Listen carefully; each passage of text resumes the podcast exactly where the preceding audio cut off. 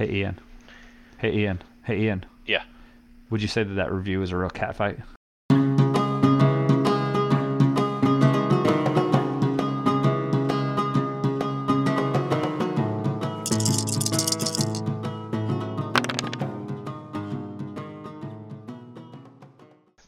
Greetings and salutations, board game fans. The Dice Pirates are back. This is episode 47, and we're going to go ahead and bring you a review of Isle of Cats. It's it's late, you know, in uh, in true fashion for us. We're a bit behind the times, but really been enjoying that game lately. So we're going to talk through that, figure, uh, let you know exactly what we think about that and how much we've enjoyed it. I, of course, as always, am your captain, Ian, joined by Matt and Aaron. How you guys doing?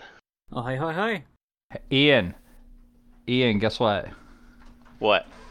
I'd be feline if I said I wasn't excited to talk about all the Cats. Oh, And that has been this week's episode of Oh, the God. Dice Pirates. that was everybody has a good week. I'd be feline. Did you get that? I was that's that was physically painful, um, which means it was a, a perfect pun on your end. I, I loved that. I thought I thought about that in the five seconds between you saying "Let's get started the recording" and you calling my name. That's, that's Oh how quickly. gosh. That's how quickly this dome uh, the the dome works. The old the old magic brain. That noggin is really putting all the pieces together, Uh, isn't it? yeah, I'm done. I'm done for the night. You're done for the night. Well, you can't be totally done because I know that you do have a soapbox that you want to give us. Yes, I do. Okay, I had a great experience playing a game the other day, and it got me thinking about just sometimes the little details that designers can put in games that are like the little like mwah, chef's kiss, you know, the Salt Bae sprinkle on top. And uh, in, in in the game Godfather, the board game from CMON and designer Eric Lang, the secret sauce, the magic is the little metal suitcase that you put your money in. All right, so quick quick explanation of uh quick rules explanation, not rules explanation, that's too detailed. Quick explanation of Godfather the board game. It's basically you're vying for control of New York City, playing rival mafia houses. Loosely adapts the feel, but not in any way the plot of the Godfather movies. Uh, but the uh, one of the core mechanics that's really fun is that you have a little metal tin that you use to stash cash. When you complete jobs or, or missions or shake down a business or whatever when you make money in the game you can not at will but at certain moments when you trigger an action that allows it you can stash cash into your little suitcase. And the thematicness of it is that at some point when it all hits the fan everyone's got to flee and leave the country and you want as much cash as possible in your suitcase when you do.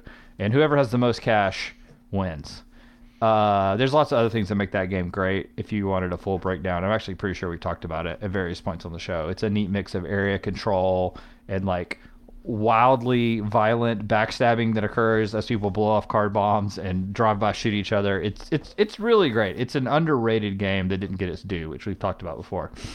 But the awesomeness of the little suitcase really struck me a few weeks ago when we played it because uh, it came down to uh, the end of the game and it was time to add up the score. We had four folks playing on a game night, and we I think we looked around and realized nobody knows who's in the lead. Like not even remotely. Like there's a lot of games that kind of obscure who's going to win because there's so much in-game scoring and bonuses that can come into play. So there, you know, there are moments when you're surprised by the winner, but there's rarely a game where everyone is just like, I think I know how much money I have in here, but I have absolutely no clue because at some point you're just chunking money, you're just stashing money, and you lose. And, and for me, who doesn't have a head for numbers anyway, had no clue. Gun to my head, couldn't even told you within five dollars how much money I had stashed in there. Uh, and so we start counting out, counting out, and lo and behold, I won the game, and I was as surprised as anyone. And it was an incredibly hilarious moment. And I realized I don't think I've ever had that in a game where I was 100% flabbergasted that I won and thrilled that I did. And the entire uh, last act of the game was all the more surprising because of it. So uh, that's that. That's basically the soapbox. Just one really fun design choice uh, made that game all the better, in my opinion. I just want to add a little little stinger to this. First off, um, it, it's out of print. If you can find a copy, though, like if you play games with people who don't like take that mechanics, Yeah. I don't know why, but for a game that has so much take that happening constantly, it never feels bad like it does in other games. That's a good point. Like it, I, I, I don't I don't know what the secret sauce is there, but I taught the game the year that it came out, and had the chance to hang out with Eric Lang for a few minutes as he taught me the game and, and told me about it and stuff. And the official story is because I was he was showing me the game and I was immediately like I was immediately smitten by the little metal suitcases. I was like, "Wow, this is the best thing in a game."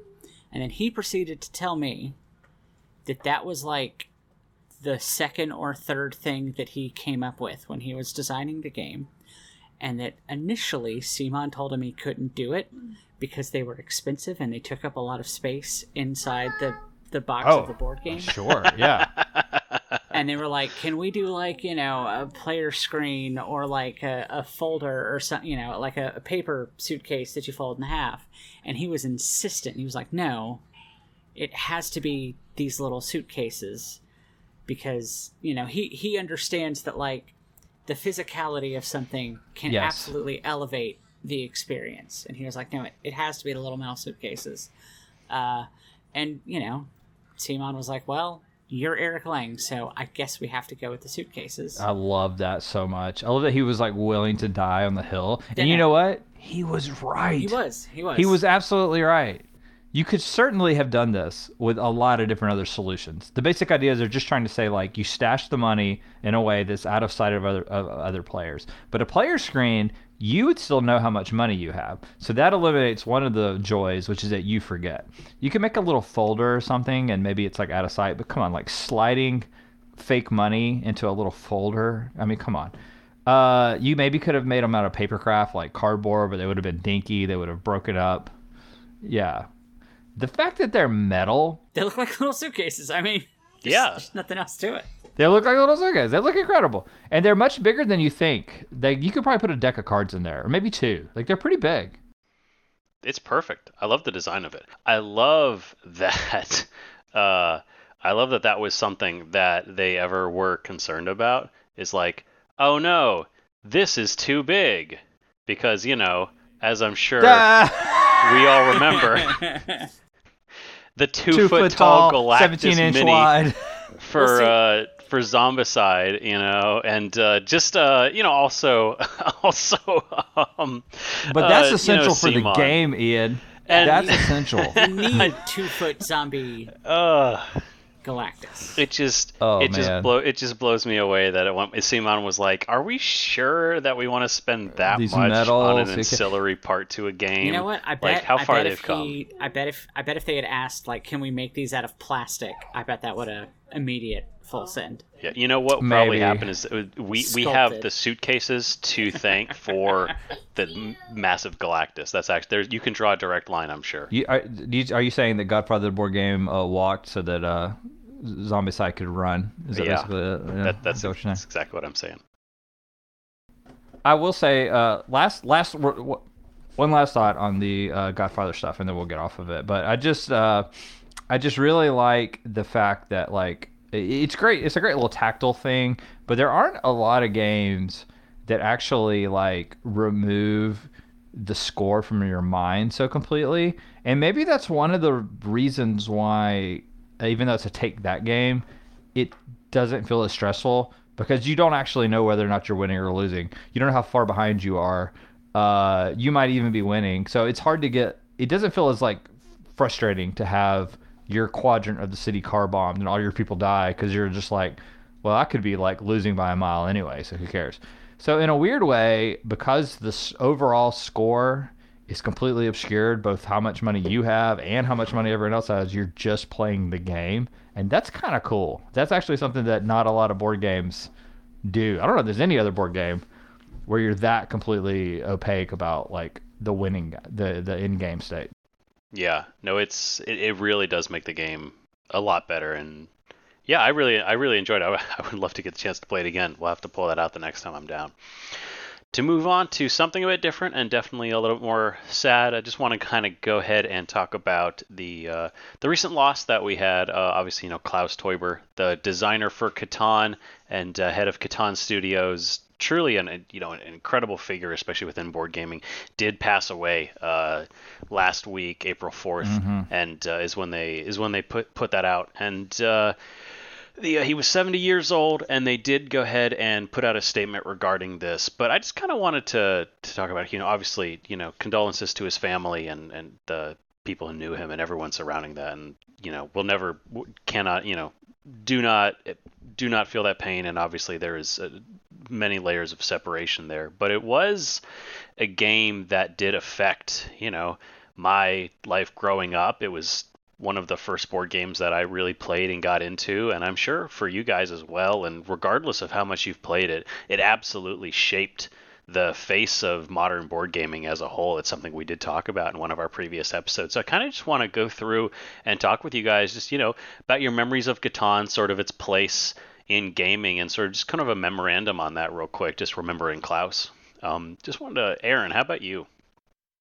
Um, so I, I, I've the first time I ever played Settlers of Catan was maybe five or ten years before I really got into board games.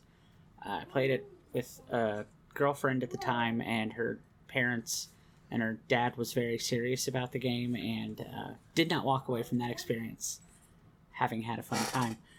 that having been said, while I don't personally really, really love Settlers of Catan, I would be a fool to ignore the fact that, I mean, it, it, s- without Settlers of Catan, I don't know that the board game renaissance that we're, that we're in happens. Like, Yeah.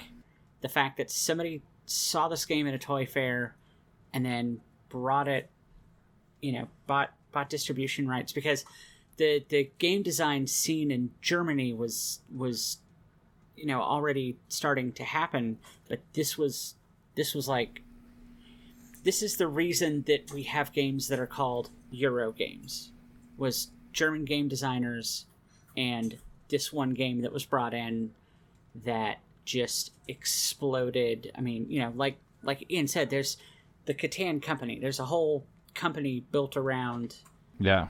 later spin-offs, but really it was just the success of this game setting up and establishing in in the the the common consciousness of board games can be actually good and fun and enjoyable and can be kind of fiddly with rules sometimes but and can be complicated but that just adds to the good time that you have. Like you, you absolutely you, you can't deny that all of that happened in that you know it's it's really it all Yeah. goes back to Catan I think there's a real chance that there, if there was no Catan, we're not here right now talking about board games on a podcast in the year of our Lord 2023. Like we're just, I don't know that board games begin that turn toward a really larger audience and uh, in the creative in the creativity you're seeing in the space where people are making all these innovative and, and creative and interesting ideas like i don't think that happens if if old klaus doesn't sit down and say what if i made a uh, what if, what if i made a very cool board game set in a fictional land called Catan.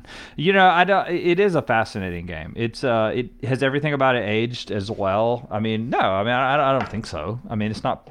I don't think it holds up to, you know, some things, but it's also undeniably fun. Like really, like I don't think. I don't know. I mean, you're getting hosed by the dice and nobody's trading with you, and you just can't get that wheat you need, like it's frustrating or whatever. But like, it's a good game. It's a smart design, and it was the bridge thing that took us past. For a lot of people, it was the bridge that took you past like family board games, traditional classics into like, oh gosh, there's a whole deep world out here. Like board games are like I've been in the shallow end the whole time. So it was really like the raft that took people out to sea in a lot of cases. My exposure to Catan, I played it late. I avoided it. I don't know why, not intentionally, but I didn't have a friend group that played it when it was like getting super trendy.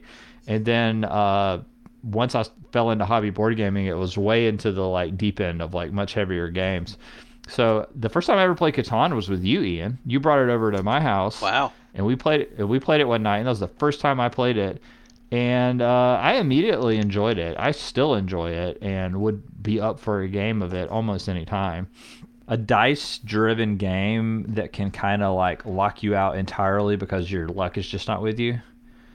That's uh, that's always a bummer, you know. And so, so many modern games have like tried to mitigate that. And I'm sure there are Catan like pros out there, like people that are really good at it that would tell me that's not possible. Like, you know what I mean? Like if you make smart choices, but there are times when you're playing it where the dice diciness of it does feel like it's it's holding you back and, and there are elements of the game that are just not totally in your control. So it doesn't feel like a true Euro in my mind in that sense, but it kind of it made Euro games sort of accessible to a mass audience. Yeah, I mean, it did. It in many ways paved the way for those sort of games we look at now, and it makes a lot of sense that it found the success that it did. I mean, when you look at the the numbers of units sold, I mean, it it was popular in a way that we haven't seen any game really reach since then. I mean, you look at the the amount of money, uh, amount of numbers it sold, and it really does sit up there with a game like Candyland, Life, Risk.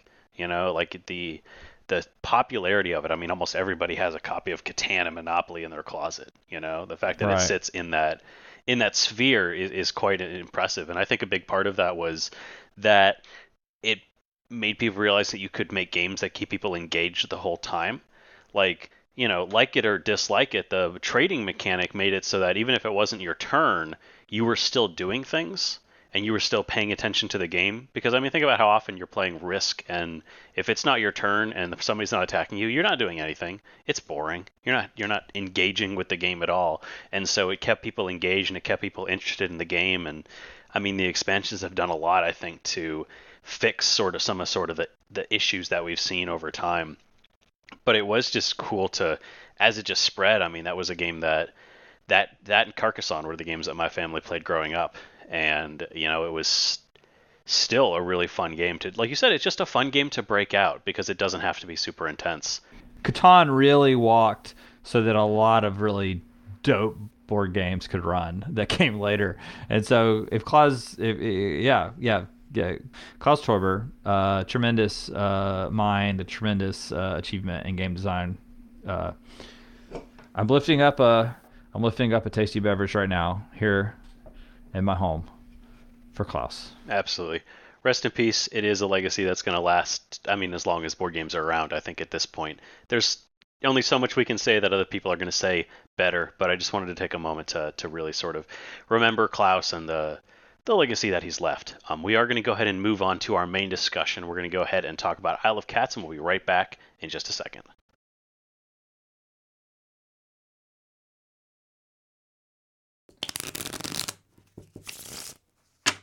Alrighty, and welcome back to the Dice Pirates. And we're going to go ahead and dive into our main topic for this week, which is a review of a game of felines at sea, of cats on the high waves. It is Isle of Cats. Uh, it's cute, it's uh, oddly complex. Um, we're going to break it down for you guys and uh, see whether or not this game is. Uh, is it any good or not? Uh, Ian, why don't you get us started with a quick overview. How's this game work? Yeah, so we'll go ahead and jump into the, like you said, a brief overview. Not going to go into the rules. That's the game has that issue where I think there's a, a, false sense of complexity to the game. It's not actually that complicated, but when you go through the rules, it can get a little bit.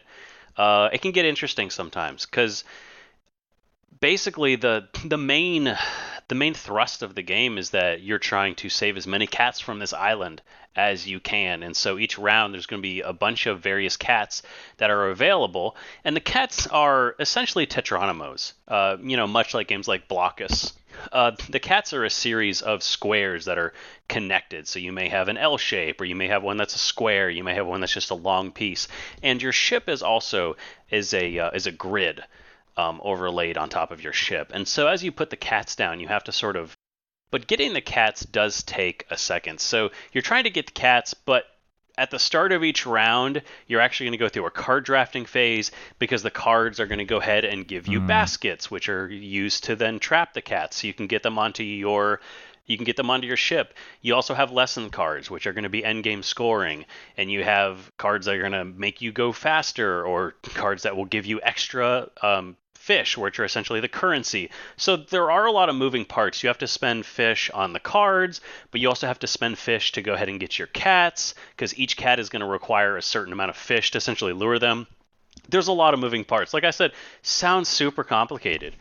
And it's like when you start explaining it, it, it too often you're like, oh, people st- I start glazing over because oh wait, so I have to purchase cards, but I have to save enough fish so that I can lure the cats, but I have to have baskets to do so. And then once I get the cats, I have to try to cover rooms and put families together. There's a lot of stuff going on. It's hard to fully explain the game. I'm sure if you've played the game or if you've heard about it, it's worth looking up pictures of it because at its uh, core, it really is just trying to fit these cats onto your boat as smoothly as possible. And everything surrounding it, all of the stuff getting it falls into place pretty quickly. But the act of explaining it is truly it's, it's truly crazy. And I, I'm sure you guys have experienced that as well when you're reading through it and you're like, what is what is happening in this game? Yeah, I will say that the first couple times I played Isle of Cats, I did not love it because uh, I really had no idea what was going on and there's i a credit to the design but something that i didn't fully understand at first was just how well everything ties into everything else Mm-hmm. like you really have to understand the tile laying portion of the game to figure out Mhm. what's important in the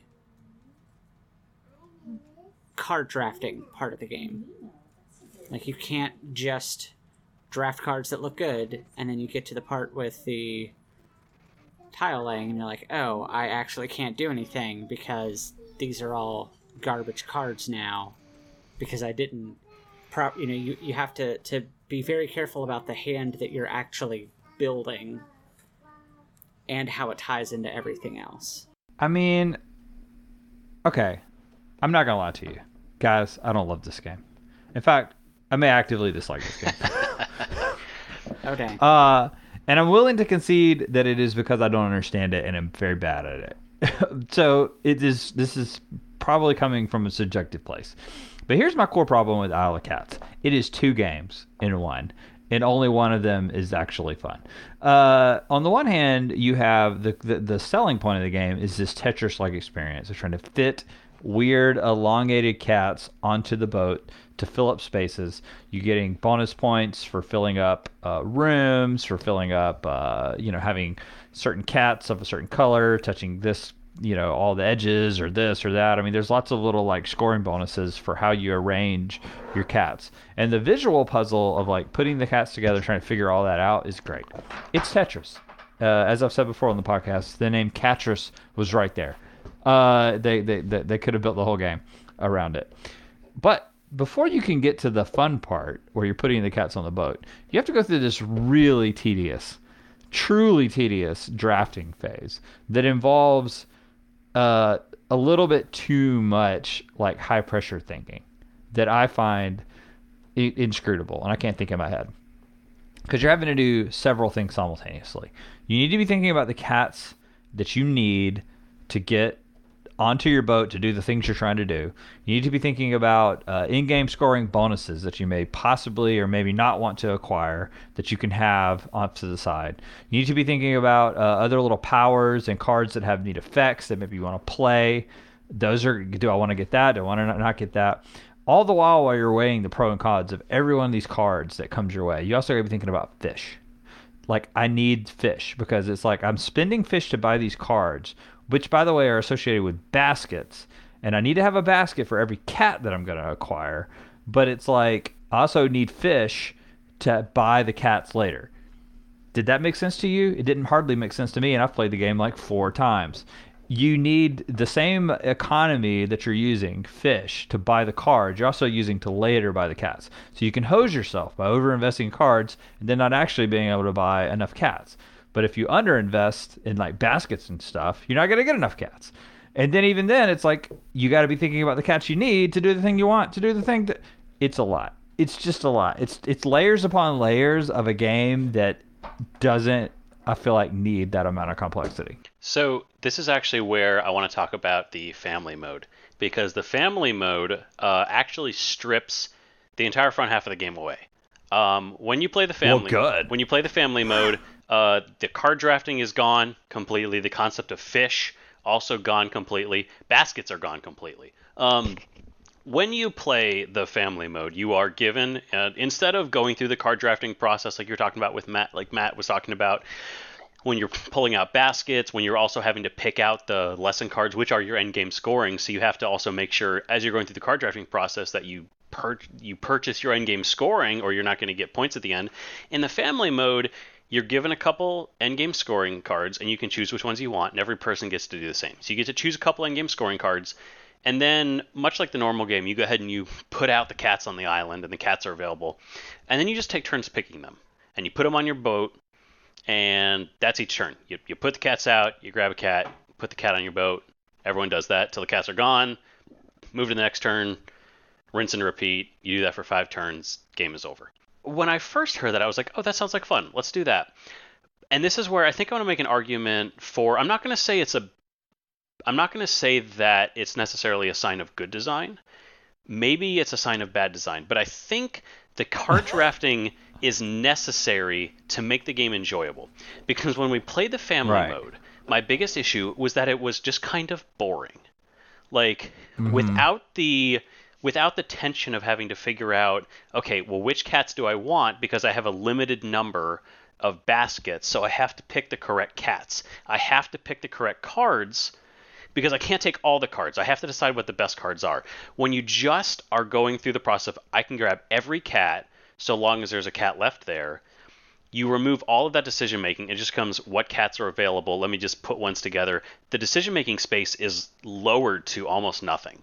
You each take. y- You still want to put cats together. You still want to get lots of the same color cats together. You still want to cover up rats. All of the stuff you've done before, but it's just it's it's it's all made so easy that there's no tension Mhm. to any of it and because there's no because you don't build up to the cats it just makes it a very each turn is very samey and so we got to the end uh, we played we played through this a, a couple times and i was just like well that was it, it just felt anticlimactic in, in in a sort of way because you get to the end and it just didn't feel remotely satisfying in a way that the other game barely played a game. We barely played a game.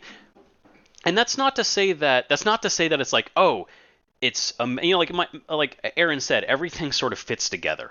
And it's clear why they made the game the way they did. Now, I do agree. I think the game can be a little bit bloated in terms of its mechanics sometimes.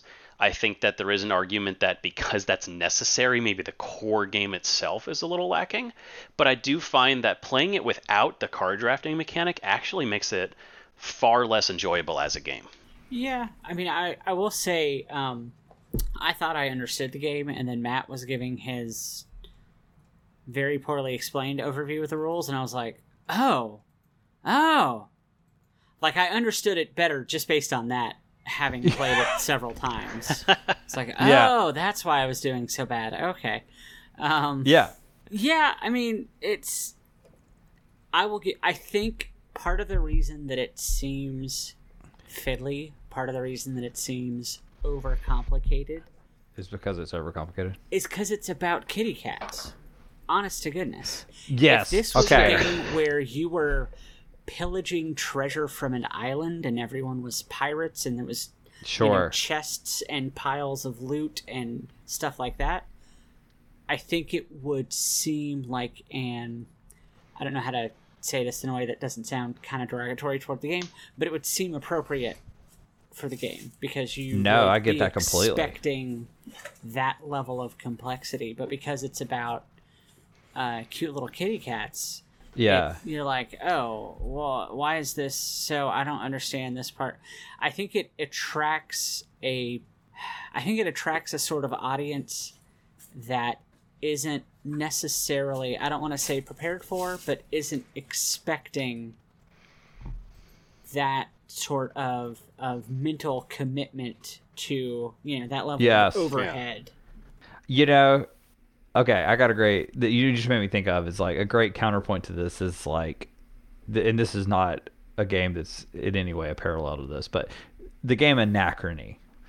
You you immediately hear the title anachrony, which And is a like, nonsense oh, word. This is some like stuff right here. yeah, you're like okay, right away you're in the zone of like this is I'm in the deep end right away, and then you look at the cover and it's like very serious, like avant-garde, like font and art design. You look at the components and you're like an unnecessary intrusion of plastic into a Euro game. Oh yeah, I know what I'm in for. Like that game presents heavy and then delivers real heavy. Like it it presents with a level of complexity that it even exceeds. But you're like we're already going in expecting, oh, this game's going to be a lot, but I'm there for it because I'm a person who would buy a game called Anachrony.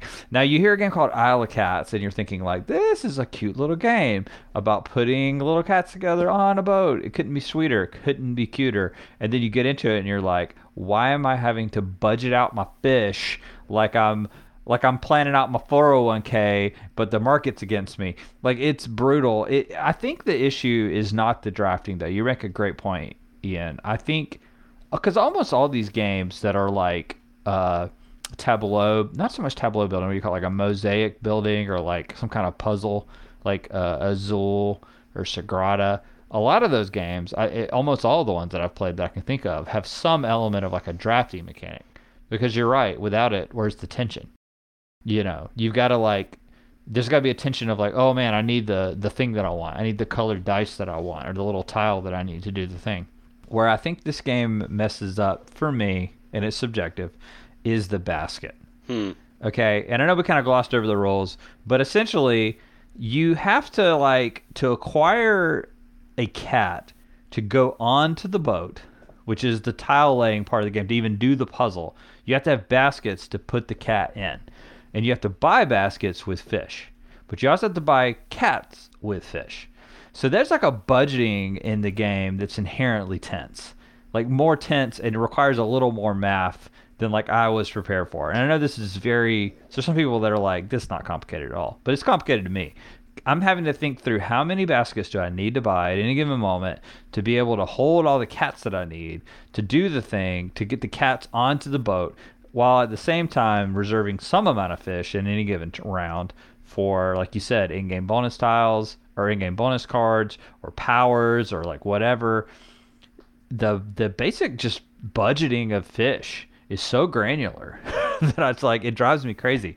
I, I think the drafting would have been fine. Just going around and drafting cats or having some kind of mechanic of like getting the cats you want would have been tense enough. But like everything else they added onto it is like way overkill, in my humble opinion. That's, I mean, that's perfectly fair, honestly. And uh, I mean, nothing, nothing you said is wrong, 100%. Um, except all of it. Uh, all of it's wrong. Except for all of it, except for the except for the bulk of it. Yeah. Uh, I mean, no, and that's that's to be. I mean, to be fair, you're you're 100% right. It does present as less complicated than it is. It is, I think, a layer of complexity more than you'd expect it to be. However, I don't think it's necessarily. I, I think it's a lot of it is surface level complexity because yeah. there is a little bit of math to it. You do have to plan ahead, and that is going to take some people by surprise. But I've I found I taught this. I've actually taught this to a lot of people because me and me and my wife really love this game. This is our go-to game when we have about an hour. We want to play a game that's, you know, we're not pulling out a, a we're not pulling out something with tons of components. It's just the right amount of setup. It's a decent you know puzzle that we have to think through but we don't want something super light so this is kind of our go-to and we've taught it to quite a bunch of people now and i found that after about the first round it takes about the first round because you start explaining explaining it to people and they're like okay oh my gosh okay there's fish and the baskets and wait i I thought we were talking about cats, you know, and it gets the eyes glaze over. But after about the first round, you can see it clicking, and they're like, okay, okay, I get it. And there have been multiple times where we played with somebody new, and they've either done well or a couple times they've won their first time playing. Because there are things where you can say, look, just get baskets and then get as many of the same color cat as you can, and they're like, okay, and they end up winning off of that. It's not so complex that you can't give somebody one or two things to worry about, and they will do okay if you want to win consistently, obviously you have to learn it. Like you have to figure it out, and there is some there is some depth there. But it's not so overly complex that if you focus on a couple things, you will be able to do well, and you will be able to enjoy yourself. It is a bit complex, but I think it does actually deliver on the chill experience that it wants to. You just have to get a play or two under your belt to not be intimidated by the mechanics because it does come on really strong. But it is a game, and I, you know, I, I mostly just want to say this because we have kind of been talking about the negatives of it. But like I said, we love playing this game. This is one of our most played games over the past few months. We pull it out all the time because it is once you get the hang for it, it's not really that complicated. You draft cards, you decide what you want to pick, and then you go and you get your cats. It's not actually that complicated at the end of the day. It just requires Yeah. a little bit more than you might expect from it. So I think if you're willing to give it a shot and you're willing to do a little bit more thinking than it might look like, it's absolutely worth picking up. I think it's a great game. I, you know, you're raising a great point. I mean, it's like, you know, my complaints of the game, like, are some people will play this and be like, what in the world? Like, it's super easy. It's totally intuitive. You know, it's like, it's very subjective. So don't, don't get me wrong. I think this game is probably mildly polarizing for that reason. Uh, the first act of like acquiring your like cats and hand of cards for the round just is tense for me and a little bit inscrutable just because it requires a little bit of like forethought that I'm not super good at because it's like I need I need to plan for buying I need to buy cards, I need to buy cats and I need to have the right cats to do the right thing.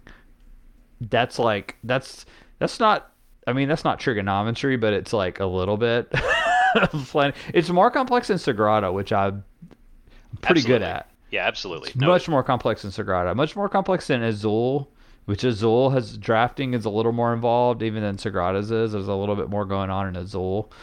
Um, so I don't know. I think on the spectrum, like it's actually probably a really good. This game's probably a really solid recommendation for somebody that wants a kind of like. What do you call this genre of like building a little map? Tetra- Tetronimo type experience yeah. uh, but with a scooch more depth, like a little bit more, fl- a little bit more complexity and some thematic flavor. You can't. You, we haven't really talked about it, but the this has like fantasy trappings that are kind of fun. Like the cats are not just like normal cats; like they're weird, like druid cats and like elemental cats, and Yeah, there's they- like a weird magical vibe. Oh, they put effort into the the story behind this, and it's uh, I I wish I engaged with it more, but it's it's a lot. Well, I think even if you don't like engage with the story, like visually, it's a they put a lot of thought into the art design and the feel of it. It's a good game. It's got good components. It's nice to play around with. One thing that I do want to point out, actually, regarding the art design, uh, that I that I think is really cool, is um, uh, the people that designed the game wanted to make sure that it was inclusive, and so the cats are all different colored. It's it's very important that the cats are different colored. You have to you have to know uh, what color they are so you can score points. Um, but they actually thought, they're like, okay, well, what if you're colorblind? So the cats actually have uh, very unique looks to them as well, especially the tails. All every tail is unique, and so each type of cat has a very specific looking tail. And so even if you're unable to see the colors properly, you can know what type of cat it is that you're picking up, and that allows you to do so. The colored meeples are all individually distinct in the way that they look. So each group will also you know which color it is based on the, the type. And I think that's really neat. That's they thought about that in a game that does rely on that color, and they put hmm. effort into that. Overall, it's a game I it's a game I really enjoy. And like like Matt said, you know this is this is 100% a recommendation if you're willing to put a little bit more effort into it. Definitely more complicated than something like Calico or Sagrada. You know, Calico another another very chill cat game, but much more, you know, much less thinky than this one. But yeah, absolutely a recommendation. It does come on a little bit strong, but I think if you're interested in, you know, a, a medium length, medium weight game that is going to engage you, I think this is a perfect pick.